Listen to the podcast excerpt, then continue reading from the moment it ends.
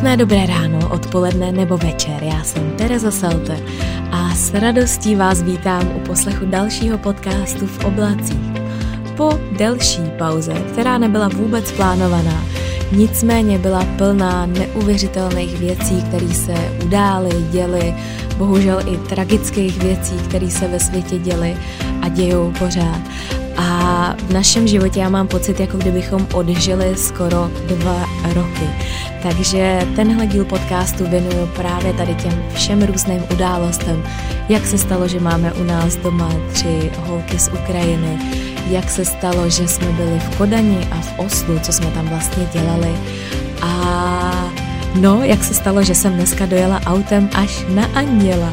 Takže bude to takovej mix, doufejme, že i takových jako dobrých věcí, který vám možná, který vás jako převedou na jiný myšlenky, ale nesmím opomenout i to, co se ve světě děje, jak to vnímáme my a jak naše životy to ovlivnilo, jak je to trošku přetočilo vzhůru nohama. Tak vítejte v oblacích.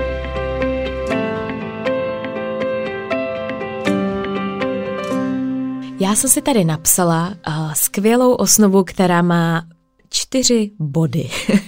a úplně nevím, jestli se jí mám držet, anebo spíš to mám tak jako vychrlit na vás. Ale abychom začali teda uh, postupně, tak dneska ráno se stala velká věc pro mě úplně, řekla bych, že by mi to jako změnilo, že já si myslím, že do jisté míry i jo. A pozor, zase se vracíme k tomu mýmu starému dobrýmu řízení auta, který pomaličku překonávám a myslím si, že dneska ráno jsem udělala takový jako největší krok a byl to takové, že já jsem dneska ráno vezla Vilího do školky, což máme asi 12 minut nebo 10 minut jízdy autem od nás. Je to poměrně jednoduchá trasa, ale vezla jsem ho do školky sama úplně poprvý autem.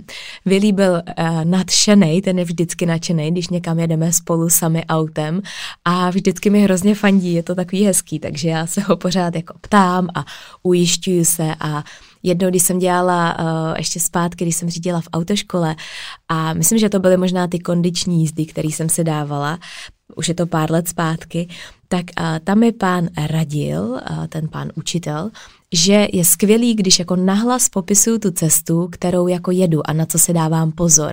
Takže já jsem dneska nahlas Vilímu popisovala, že tady dávám blinker doleva, teď se musím podívat doprava a popisovala jsem prostě takovýhle všechny ty malé jako věci, čímž jsem se na ně mnohem víc soustředila. A dojeli jsme, bylo to skvělý, dokonce jsem se tak jako otrkala, že jsme si pustili soundtrack Sync 2, kde, na kterém jsme byli v kině a jsou tam opravdu jako úžasný, fantastický písničky, které vás tak jako, řekla bych, že vám dodají energii, pokud máte z něčeho strach. Takže v polovině jízdy už jsme, už jsme měli takovou menší párty v autě a já jsem pořád si tam tak jako pod fousem brblala, kam teda jedu, jak zahybám, na co se dávám pozor. Vylí byl nadšený, a já teda potažmo taky. Takže jsem ho vysadila ve školce a v plánu bylo, že dojedu jako kousek k hubu na stanici metra, eh, ze který pak pojedu metrem na Anděla. No a jak jsem tak seděla v tom autě a teď jsem si říkala, tak jo, teď bych tady měla někde jako odbočit a vystoupit a dojít na to metro a dojet uh, do toho hubu, tak jsem uh, sama sebe přesvědčila, že je to vlastně dobrý, že to je jenom silnice, že pořád řídím, že mi to možná docela jde dneska.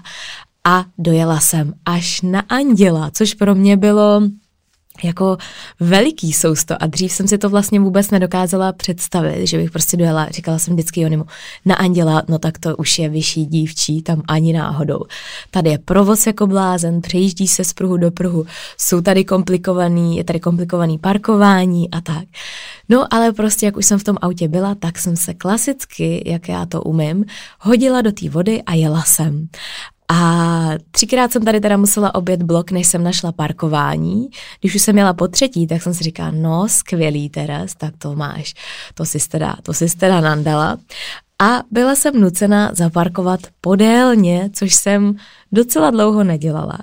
A no a povedlo se mi to na první dobrou. Nevím, nevím, jestli jsem měla štěstí nebo ne. Každopádně jsem vyfotila to auto, poslala jsem Jonimu a poslala jsem Jonimu fotku a byla jsem na sebe fakt neuvěřitelně pyšná. Pak mi ovšem došlo, že budu muset dojet i domů, což uh, no, bych měla vychytat tak, abych nejela úplně v té největší zácpě, nebo prostě když je jako provoz, ale přijde mi, že v pátek uh, je tady vždycky na silnicích aut míň, akor třeba i v centru Prahy. Nevím, jestli už jsou všichni na chatě, nebo jestli jsou na prodlouženém víkendu někde pryč, ale prostě pátek mi přijde, že je takový jako slabší den. Možná jsou lidi na home officech, nevím. Každopádně jsem se s váma tady chtěla podělit takhle o jednu velikou věc, která, no, ze který mám radost. Fakt z ní mám radost, protože si myslím, že no, je to taková blbost možná pro, pro vás, který jako jezdí a řídí na denní bázi, ale pro mě, pro člověka, který má zřízení pořád veliký respekt, tak je to překonání sama sebe. A já vám všem, kteří jste v podobné situaci, tak vám fakt držím palce a hrozně vám přeju zažít tady ten pocit, jako zažívám já. A uh, ještě možná jenom takový jako náhled do toho, jak, uh, jak jsem postupovala já. Já jsem hodně často jezdila úplně kratoučký trasy. Fakt úplně mini trasy, ať už třeba jenom vyhodit uh, tříděný odpad nebo dojet si prostě do supermarketu na nákup, který tady máme přes jednu polní cestu.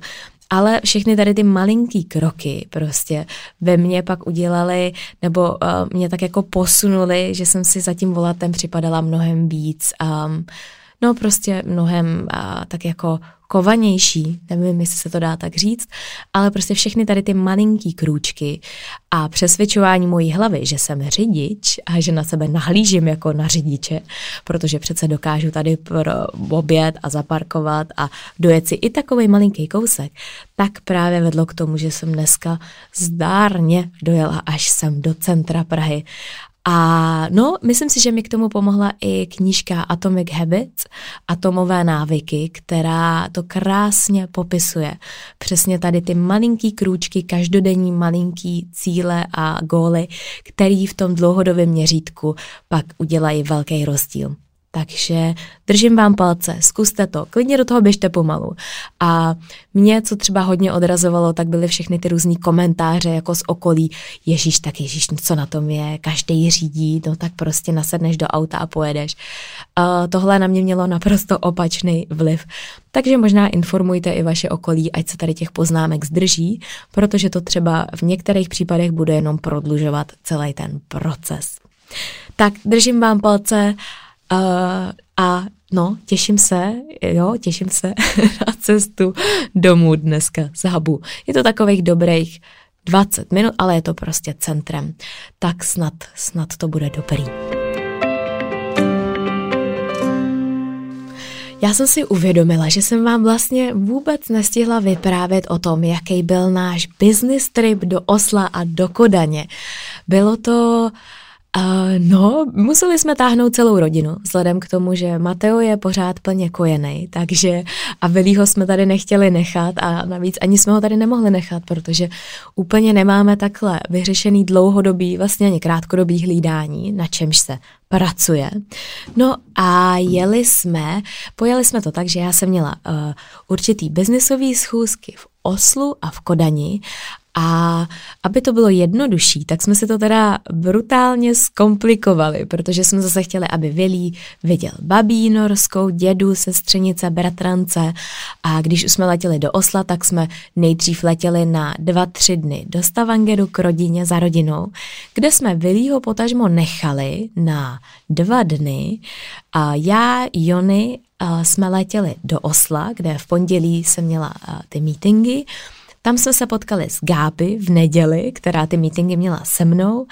A Vilí prostě zůstal teda u babičky a u dědy A vlastně se ukázalo pak, že to bylo teda neuvěřitelně komplikovaný, protože uh, já jsem měla teda celý den v to pondělí schůzky, Jony měl Matea, takže si ho užíval v Oslu, který teda se nám trošku pomstilo, protože uh, hrozně pršelo. A no, bylo to takový krušnější uspávat Matea v kočáře, když opravdu pršelo skoro horizontálně, takže bylo to taky trošku náročnější, nicméně jsme to zvládli a pak se Jony vracel zpátky do Stavangeru, kde vyzvedával Vilího a mezi tím my jsme v úterý asi v pět hodin ráno už šupadili na letiště a s Gáby a s Matem jsme přelítali do Kodaně, kde jsme měli další schůzky.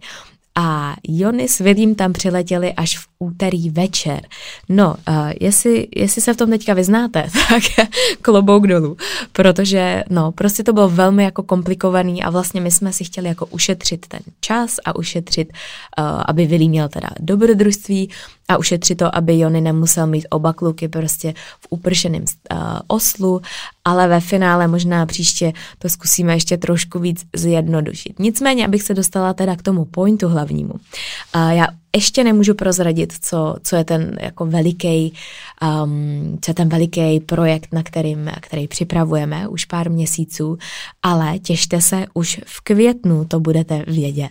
A Myslím si, že vůbec netušíte, co to je. Možná, že někdo jo, možná, že to někdo trefí.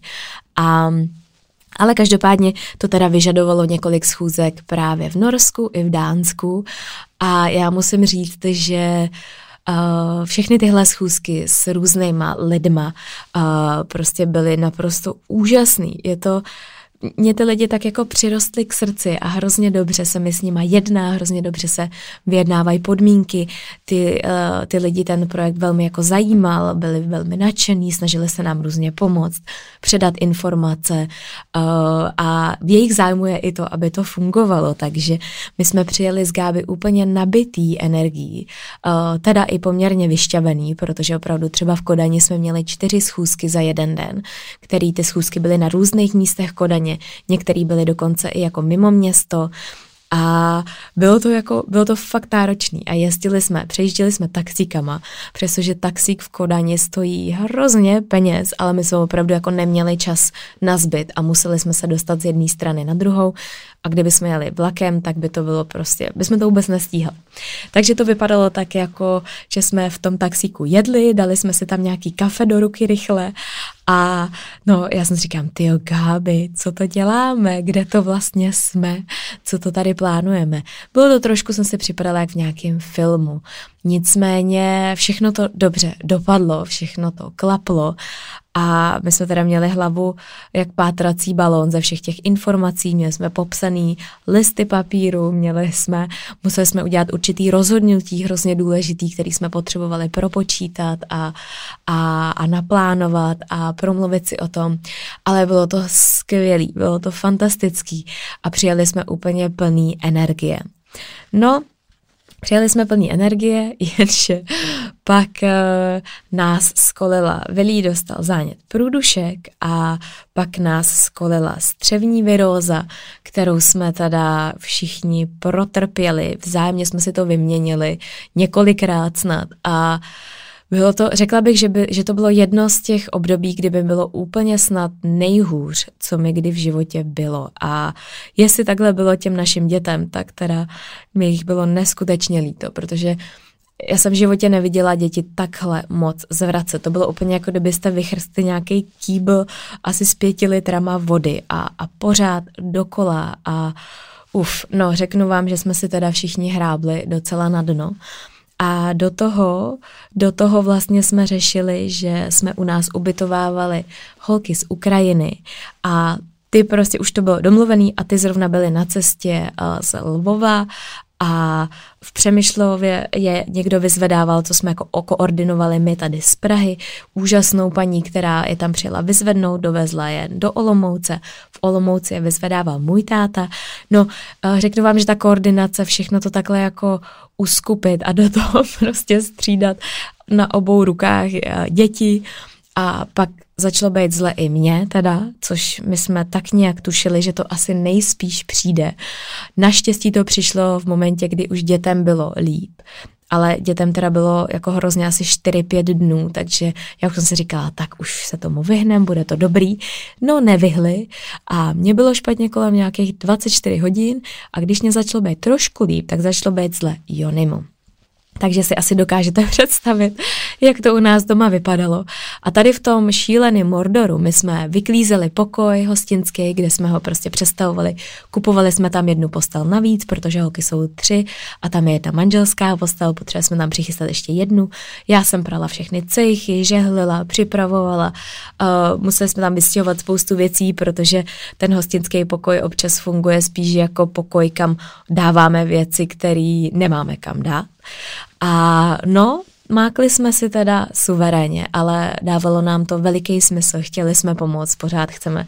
A uh, prostě jinak to jako nešlo, no, v tuhle chvíli, takže uh, bylo to poměrně náročný, ale jsem za to ráda, že jsme to zvládli a máme prostě tyhle situace zvládnout, i když máte pocit, že už prostě nemůžete. Já jsem vůbec neměla energii. Uh, já jsem nechala tady při té střevní vyroze dole asi 4 kila a opravdu, opravdu jsem si říkala, že já nemám ani energii, já jsem se vůbec třeba těch 24 hodin nemohla zvednout z postele. No a do toho nám přijeli holky, který byly, nebo jsou úžasný, jsou, jsou tři, jsou to ségry. A vlastně bylo hrozně zvláštní, protože my už jsme u nás doma měli mít ubytovaný čtyři různé rodiny. A nejprve jsme nabídli teda místa rodinám, ten, maminkám, který měli děti, malí děti, protože máme doma zázemí, máme zahradu, trampolínu, hračky, prostě všechno, komplet, vybavení. A vždycky nějakým způsobem z toho sešlo. Jedna rodina, uh, s tou jsme bohužel úplně ztratili kontakt. Ty měly dvě holčičky, sedm a jedenáct a do dneška vůbec nevíme, co se tam stalo, ale prostě už jsme se nemohli s nima nijak spojit a ani oni se s náma teda pak nespojili ani z jiného čísla. Vůbec nevím, co se tenkrát, co se tam prostě stalo, odehrálo. Pak jsme měli mít další rodinu, to byla maminka, ty už byly ve vlaku a s těma jsme už byli domluvení, že je vyzvedáváme na hlavním nádraží, poslali jsme si vzájemně fotky, abychom se poznali, domluvili jsme místo prostě, kde se potkáme, setkáme. Tam měla taky dvě děti, desetiměsíční miminko a čtyřletýho chlapečka. A ty nakonec napsali, že dostali nabídku bytu od jejího manžela, od zaměstnavatele jejího manžela, někde úplně mimo prostě Prahu, někde za Prahou, docela daleko. Takže ty nakonec na poslední chvíli taky nepřijeli. Pak jsme měli ještě jednu rodinu, taky se dvěma dětma a ti taky k nám měli dorazit. Tam bohužel se jim zranila babička a oni odmítli prostě odjet od ní, takže zůstali na Ukrajině. Já pevně doufám a věřím, že jsou v pořádku, že jsou v bezpečí. Ale já už jsem pak říkala jenému, hele Jony, jestli to jako, jestli to opravdu je asi osud, že už čtyřikrát jsme takhle byli opravdu domluvený a pořád do toho něco vlezlo. Až potom mi ráno volal můj táta, v sobotu ráno, jestli do toho Mateo mu bylo zrovna hrozně zle, takže já jsem mu jenom napsala, že uspávám. A táta mi jenom napsal zprávu, že vlastně od jeho kolegy, který pracuje, který je z Ukrajiny a dodává mu, můj táta programuje a dělá různý mikrosystémy, a tenhle, tenhle Nikolaj na, eh, na Ukrajině pro něj pracuje a programuje mu různý programy, tak eh, ten mu volal, že ta situace na Ukrajině se velmi jako zhoršila a že posílá svoje tři dcery do České republiky, jestli máme možnost je někde ubytovat. Tak já jsem hned napsala, že určitě ano a takhle vlastně se to odstartovalo, takže možná prostě akorát jsme čekali tady na, na holky, až k nám, až k nám přijedou. A, a já tak jako jsem taková, že věřím v osudové věci, věci, tak možná, že to takhle mělo být a my jsme čekali na ně. Každopádně teda uh, bylo to náročné to opravdu jako skoordinovat a holky čekali ve vlaku a tím, že neměli děti a eh, že nebyli ani jako starší, tak vlastně to byly ty, kteří vždycky byli na konci té fronty, že vždycky někdo byl před nimi, takže opravdu cestovali asi tři dny dlouho a uh, nespali, měli byli samozřejmě uh, jako ve velkém presu psychickým, protože prostě ty vlaky byly úplně plný a oni vlastně nevěděli, jestli se dostanou přes ty hranice nebo ne. Uh, ty vlaky tam stály několik x hodin přes noc a No, nakonec úplně zázračně to prostě klaplo i díky, i díky paní, která nám nabídla pomoc, že, že je opravdu přiveze a věděla, přesně řekla, v jakým, eh, na jakém místě bude ten pick-up point, kde se setkají a, a vyzvedla je, dala jim deky, dala jim svačinu, odvezla do Olomouce a tam už je teda vyzvednul můj táta. No a přijeli k nám domů, kde jsme to všechno jako přichystali, připravili a s Jonem jsme vlastně neřešili ani minutu, nebo jo, jako bavili jsme se o tom, jak a co, na dlouho holky můžeme mít u sebe, jak to, jak, jak se jim budeme snažit nějak pomoct, jak vlastně k tomu jako budeme přistupovat i, protože je to velmi jako křehký téma a, a vy musíte možná i trošku jako přemýšlet o tom, jak k těm lidem budete mluvit, jak, jak se budete chovat. Musíte, musíte si opravdu jako položit otázku, jestli vůbec chcete mít někoho doma. A není to otázka prostě jednoho nebo dvou týdnů. To určitě ne. A za mě to bylo prostě jednoznačný jako já jsem o tom nepřemýšlela podle mě ani minutu. Jony jo, ten je víc takový pragmatický a ten říkal, no a jak budeme řešit tohle a, a kde je necháme a, a nabídeme jim, že budou moc chodit do hubu, třeba pracovat a tak dále. Hoky jsou dospělí, je jim 17, 20 a 24 a studujou, jsou to neuvěřitelně chytrý holky. Jedna studuje medicínu, druhá studuje aplikovanou matematiku a třetí je překladatelka, překládá asi z pěti různých jazyků. Takže jsou a všechny mluví dobře anglicky, takže tam není žádná jazyková bariéra. A jsou úžasný, jsou neuvěřitelně vděční, jsou neuvěřitelně stateční a vlastně je to pro nás takový jako velmi přirozený, že tam jsou. Uh, já mám teda tendence možná být častěji, když můžu, můžu jít třeba na další procházku nebo tak, tak jim dát ten jejich prostor, aby, aby oni prostě měli prostor, že tam jsou jako v tom domě a oni hodně studujou, hodně se učí, hodně pracují, což můžou dělat na dálku. Veškerý studia jako jim běžejí online, uh, žádají i o různý stipendia, který můžou dostat, ať už jsou to na různých univerzitách tady v České republice nebo třeba i v Evropě. A Třeba, uh, třeba ta já nebudu říkat jména, abych trošku aspoň chránila soukromí, ale ta prostřední, která studuje aplikovanou matematiku, tak už dostala asi sedm různých možností, že může studovat na univerzitách po, po Evropě, ať už to bylo v Izraeli, ať už to bylo v Berlíně, tady na, v České republice, v Praze na Karlově univerzitě a, a tak dále. Takže já se o ně nebojím. Myslím si, že holky jsou velmi soběstačný, že, že, jsou to, že jsou velký hrdinky, přestože je to pořád hodně, hodně, hodně křehký a, a je to vlastně velmi jako těžký, protože uh, jejich rodiče zůstali na Ukrajině, tam vyrábějí molotovové koktejly a jsou 30 kilometrů od Kijeva, jsou jako bezpečí, ale prostě jsou ve válce, jsou ve váleční zóně a a vím, že předevčírem měli takový dlouhý jako telefonát, kde vlastně jim táta říkal, že teďka už povolávají prostě do války i lidi, který, nebo muže, který jsou třeba starší a který mají uh, z dřívěžka nějakou zkušenost jako s vojenskou, měli nějaký vojenský předmět třeba na univerzitě. Jejím tatínkovi je 47 a holky z toho byly teda hodně, hodně špatní. Uvidíme, jestli vůbec jakoby k tomu dojde, nebo jak to vlastně bude, ale je to zvláštní, protože já mám občas pocit, jako že život už je ne normální, ale prostě jsem uspávám Matea v kočárku, jdu si koupit tady někde kávu, sednu si do kavárny, kde si čtu knížku, je krásně, je jaro a pak přijdu domů a, a tam sedí holky a, a jedna z nich třeba pláče, protože jim prostě ve válce zahynul nějaký jejich kamarád. Je to hrozný, je to, je to vlastně takový střed jako světů a je to, já úplně nevím, v životě by mě nenapadlo, že se prostě do takovéhle situace jednou dostaneme. A holky, holky jsou jsou úžasný v tom, že opravdu se jako snaží i nám třeba pomoct a říkají, a říkají, že my máme malí děti, že to prostě vidí, že je to jako náročný, takže hrozně rádi vaří. Takže my vždycky jako nakoupíme nějaký suroviny nebo holky třeba jdou a nakoupí pár surovin a vařej, protože říkají, že to je prostě aspoň jako přivádí na jiný myšlenky. Takže tam tak jako fungujeme jako v symbioze, jako taková velká rodina.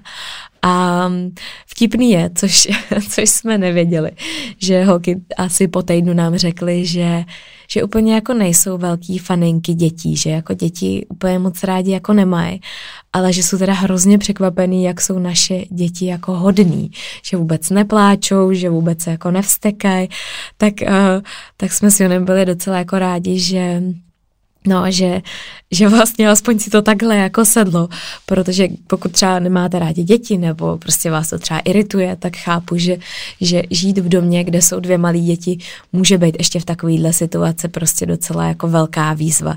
Takže no, vy jste se hodně ptali, jak takhle jako fungujeme.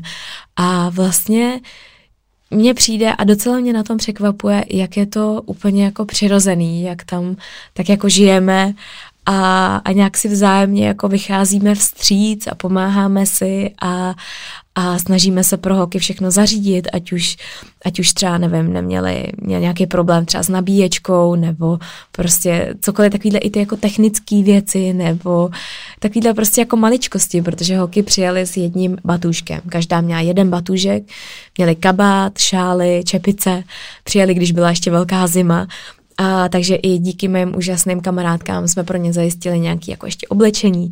A já jsem jim teda vyřadila nějaké oblečení. Problém je ten, že holky jsou mnohem vyšší, než jsem já. Jsou, jsou docela vysoký, mají kolem 170-175 cm. Takže moje kalhoty jim rozhodně nejsou. Spíš takový jako nějaký oversize svetry a trička a, a, a různý kabelky, tašky, to jo ale uh, díky, díky mým kamarádkám prostě uh, to, jsme to zvládli a holky mají co na sebe, přičemž jsou teda neskutečně skromný a uh, říkají, že jim stačí prostě jenom pár kousků a že ten zbytek máme poslat, ať už do šatníků, prostě pro lidi, kteří to potřebují víc než oni. Ale no, jeden večer tam holky um, holky hrály na PlayStation a hráli tam nějakou takovou tu tancovací hru, jak prostě tam tancujou. A měli na sobě ty moje svetry. Já jsem tam jako seděla a teď jsem koukala na ty holky prostě z té Ukrajiny a vlastně to byla hrozně zvláštní jako situace pro mě a říkala jsem si, ty, kdyby tohle mi někdo řekl jako týden zpátky, že já tady budu mít tři holky, které budou tancovat uh, na, nějaký, na nějaký písničky na Playstationu v mém svetru, protože na Ukrajině je válka a my jsme je ubytovali u nás doma, tak bych si úplně jako klepala na čelo, že to přece je jako nereálný. A takových momentů já mám v poslední době opravdu jako hodně. A říkám si, to přece se neděje, tohle, to přece není možný. A je. A musím říct, že, že ty první dny té ruské invaze na Ukrajinu byly pro mě, nebo asi nejenom pro mě, asi pro nás, pro všechny. Já jsem byla úplně paralizovaná. Já jsem vlastně vůbec nedokázala nic dělat. Já jsem se jenom tak jako starala o Vilího a o Matea a ještě se to sešlo v tom, že vlastně ten čtvrtek, uh, v pátek měl Vilí první narozeniny 25. A v sobotu hnedka měl tu oslavu uh, jeho prvních narozenin, kde jsme měli jenom pár jako našich nejbližších příbuzných a vlastně jsme tak jako utekli do úplně jiného světa. A, a řešili jsme, jestli to vůbec slavit nebo ne.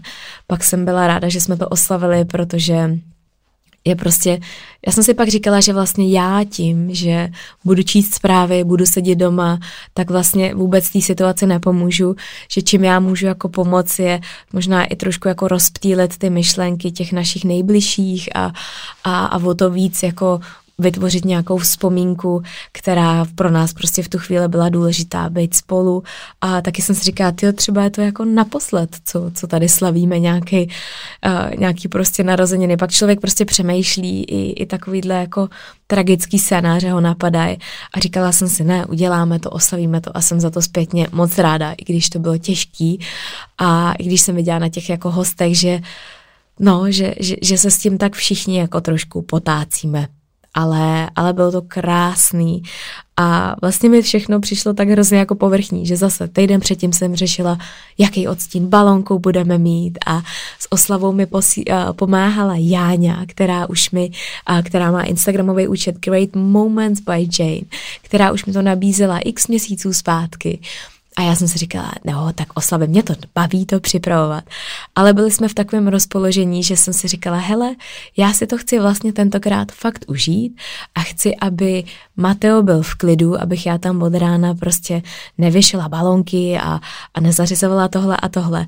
A ve finále to bylo teda úžasný servis, protože já jsem se mohla věnovat jenom Mateovi a šli jsme na procházku, já jsem mu uvařila dobrý jídlo a mezi tím při, přijela Janča, která tam všechno jako vystobila a připravila nám různé girlandy a i věci takový navíc a moc krásně, moc krásně to připravila a vlastně bylo to úplně v klidu a v pohodě a Protože já vždycky, když jsem připravovala třeba oslavy pro Vilího, nebo třeba jsme koordinovali nějakou baby shower pro holky, pro ségru, pro Sandruš a tak, tak je to hrozně práce. Je to opravdu prostě Fakt musíte všechno přichystat, uklidit, připravit, nafouknout balony, udělat občerstvení, přichystat dort, všechno přichystat, na, jako ono se to nezdá.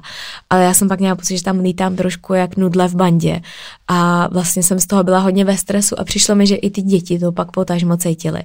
Takže za mě tohle bylo úžasná, úžasná, úžasná pomoc. A já ňu teda stoprocentně doporučuji, protože jestli chcete mít jako Enňo oslavu, který, která má krásný balóny, Jáňa spolupracuje s Babifukem s, hol, s holkama, který dělají takový ty krásný balonkový girlandy a opravdu si s tím nádherně vyhrajou, stačí jim poslat jenom nějaký jako uh, fotku z, pin, uh, z Pinterestu.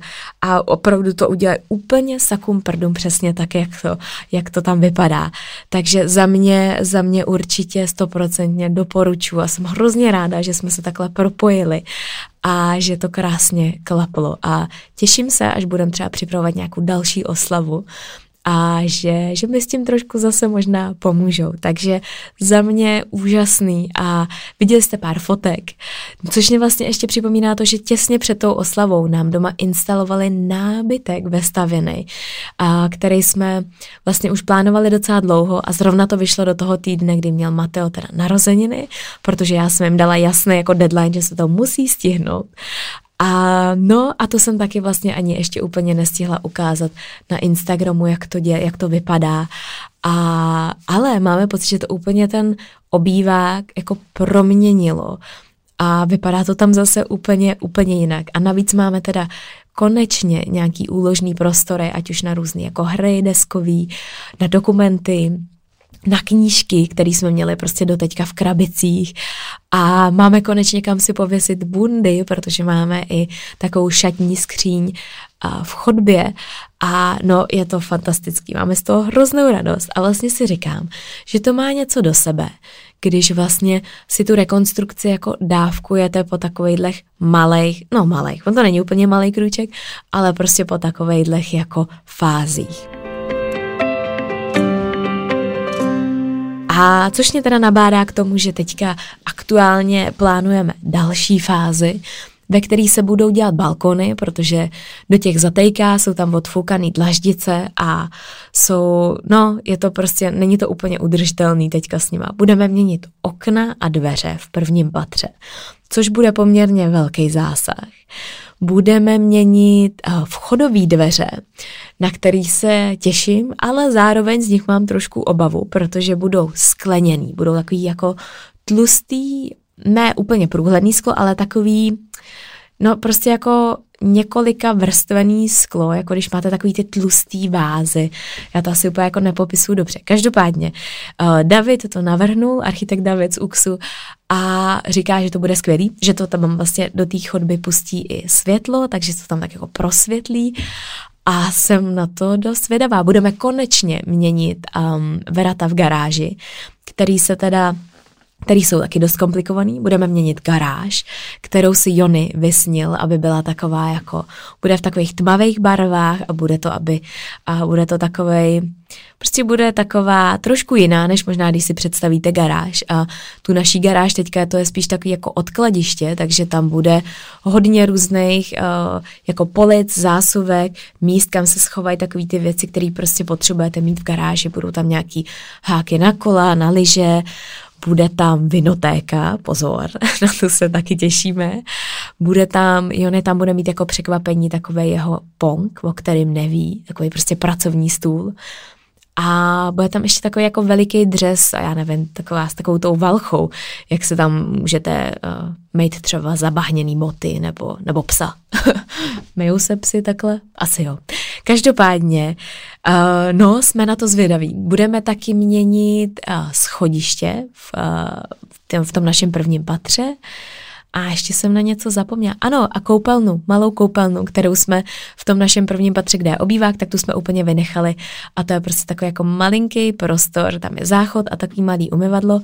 A je to jenom prostě prostor, který, když tam vejdete, tak máte pocit, že se zase zpátky, zpátky, zpátky v tom starém domě z toho 98., který byl už teda notně vybydlený. Takže toť rekonstrukce. Bude to možná náročnější, než si myslíme. A ale doufám, že ten výsledek bude, bude dobrý. Budeme měnit i zábradlí, který necháme jako prosklený. Teď jsou tam takový ty bílý šprcle. Říká se tomu šprcle? Já doufám, že jo. A no, takže by se vlastně měl změnit i ten výhled, který by měl být jako větší a zanecháváme oblouková okna, což bylo takový nekonečná naše, no, o tom jsme prostě polemizovali už, už od začátku té rekonstrukce, od, od začátku plánování. Nakonec jsme se rozhodli, že je uděláme, že necháme obloukový, i když je to náročný je vyrobit, na druhou stranu by bylo mnohem náročnější to všechno vysekat a dát to prostě do hranatých oken. Takže budou oblouky, ale budou, bude tam mín těch spár, nebudou tam, nebo spár, nebudou tam takový ty uh, jak se tomu říká, takový ty, no prostě takový ty liney jako navíc, co držej ty uh, skla. Měly by být mnohem víc jako vzdušnější, mnohem víc skla a mnohem víc modernější a i by měly teda zateplit ten dům tak, aby jsme prostě, aby nám neunikalo teplo. Protože třeba vchodové dveře, tak ty propouští strašně tepla. Dveře do garáže, jak by jsme, a ty okna, které jsou prostě už fakt no od začátku toho baráku, co tam jsou originální, takový plastáky, no tak doufáme, že, že i tohle, to zateplení prostě nebo zaizolování tady těma oknama nám pomůže udržet víc energie vevnitř, víc tepla.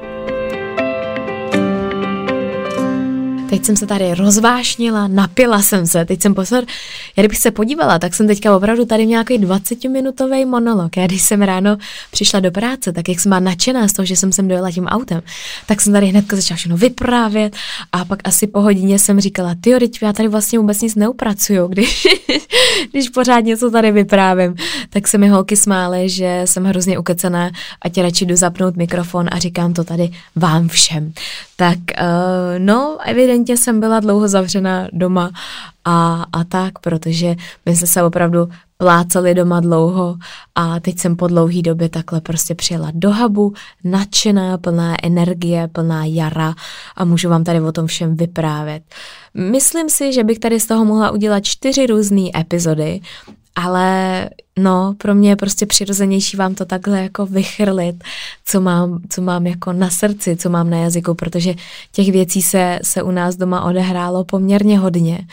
A já jsem taková zase, třeba co se týká jako sdílení na Instagramu, tak se snažím holkám uh, chránit jako jejich soukromí a úplně tam moc jako nepřidávám nějaký fotky s ně, ani mi to prostě nepřijde jako uh, nevím, proč bych to jako dělala, ale na druhou stranu vím, že, že to hodně z vás zajímá, že to řešíte, že možná taky máte někoho doma, kdo u vás bydlí a že možná je pro vás zajímavý takovýhle jako ten insight, jak to doopravdy jako funguje a, a tak a, a na to pak přirozeně navazuje to, že co se tak jako u nás odehrávalo předtím, potom, teď. Jaký jsou ještě plány, vám můžu teďka jenom v krátkosti říct. My blíží se Velikonoce, takže my jedeme do Norska, doufám, že to klapne, že všechno bude v pořádku, že děti budou zdraví. Ještě předtím Matea čeká operace, na kterou já už jsem, mám pocit, že jsem se na ní psychicky připravila jak se jako na operaci připravit dá, já nevím. Já jsem jako musela hodně zapracovat na svý, na svý psychice, protože uh, je to operace v celkový narkóze a prostě přirozeně jako máma mám z toho obrovský strach, mám strach z toho, jak to bude probíhat, mám strach z toho, jak Mateo bude zvládat probuzení po té narkóze, jaký bude, jestli všechno proběhne v pořádku. Jak to vlastně dlouho bude trvat, protože vlastně do té chvíle, než ho otevřou, tak oni nám nemůžou jako říct žádný jako predikce, protože to bude dělat na základě toho, co tam najdou nebo ne. A tak, ale jenom musím říct, že uh, prostě už mám pocit, že jsem to v hlavě svojí zpracovala, a že vlastně jsem si říkala, že tím, že já se budu hrozně stresovat, tak já ten výsledek té operace nedokážu ovlivnit. Já jsem dokázala ovlivnit to, jakýho jsme vybrali doktora, jak jsme se na to připravili, jaký co jsme o tom zjišťovali, jak jsme se snažili prostě celý ten proces udělat co nejpříjemnější nám všem. A, a to bylo úplný maximum, co já pro to mohla udělat. A v tuhle chvíli už to není na mě, ale je to prostě na těch profesionálech, kterým, kterým my stoprocentně věříme. Takže ještě předtím, než pojedeme do Norska, tak Maté čeká ta operace, která doufám, že do, jako proběhne všechno v pořádku, že tam nebudou žádné komplikace, že to bude už za náma, protože musím říct, že se mi bude mnohem líp večer v noci usínat a potažmo teda se probouzet. Takže ale mám takovou jako světlou vidinu toho, že pak bude ta odměna, že pojedeme, pojedeme do Norska.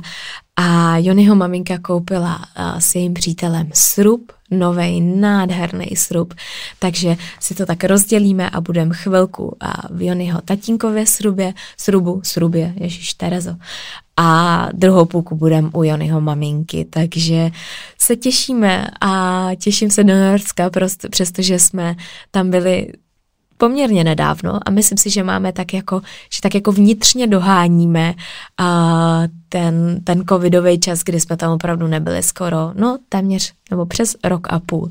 Takže se to snažíme teďka dohnat, dokud to jde.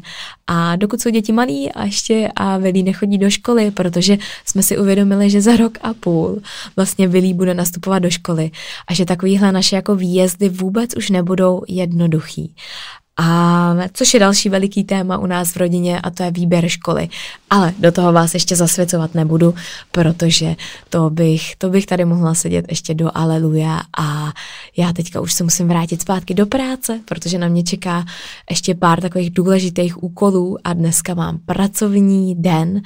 Jony je s matem a má ten svůj jako mateřský den a já jsem mu tak jako popsala, co vždycky dělám já, že ho jako uspím ráno, pak si jdu někam sednout, nebo si udělám kafe, čtu si na terase a hrozně bych si přála, aby si Jony jako užil ten no mateřský, no prostě ten den jako na tý otcovský, rodičovský, ale takový ten pohodový, kdy, kdy prostě vám tak jako hezky a můžete si to krásně naplánovat, můžete se jít projít a, a nebo si něco jít koupit někam, nebo, nebo jít do nějaký jako herničky na hřiště, s matem už je docela sranda na hřišti, že si tam tak jako různě leze, stoupá, hraje si s pískem, houpá se na houpačce, tak je to znova takový to naše druhý kolo, takže doufám, že si to užívají a já mám velkou radost, že jsem to zvládla nahrát. Doufám, že, doufám, že vás to bavilo. A doufám, že to nebylo moc informací nebo naopak málo informací, i když prostě, no, tak já nevím, co jsem teďka tou myšlenkou chtěla říct, ale každopádně mám fakt radost, že jsem znova tady mohla zasednout a nahrávat pro vás, protože mě to už neskutečně chybělo a těším se, co vám nahraju zase v příštím týdnu a mějte se krásně, mějte krásnou neděli nebo pondělí, pokud posloucháte, opatrujte se a hlavně, aby jsme, aby jsme byli všichni zdraví. Tak jo, mějte se krásně, ahoj.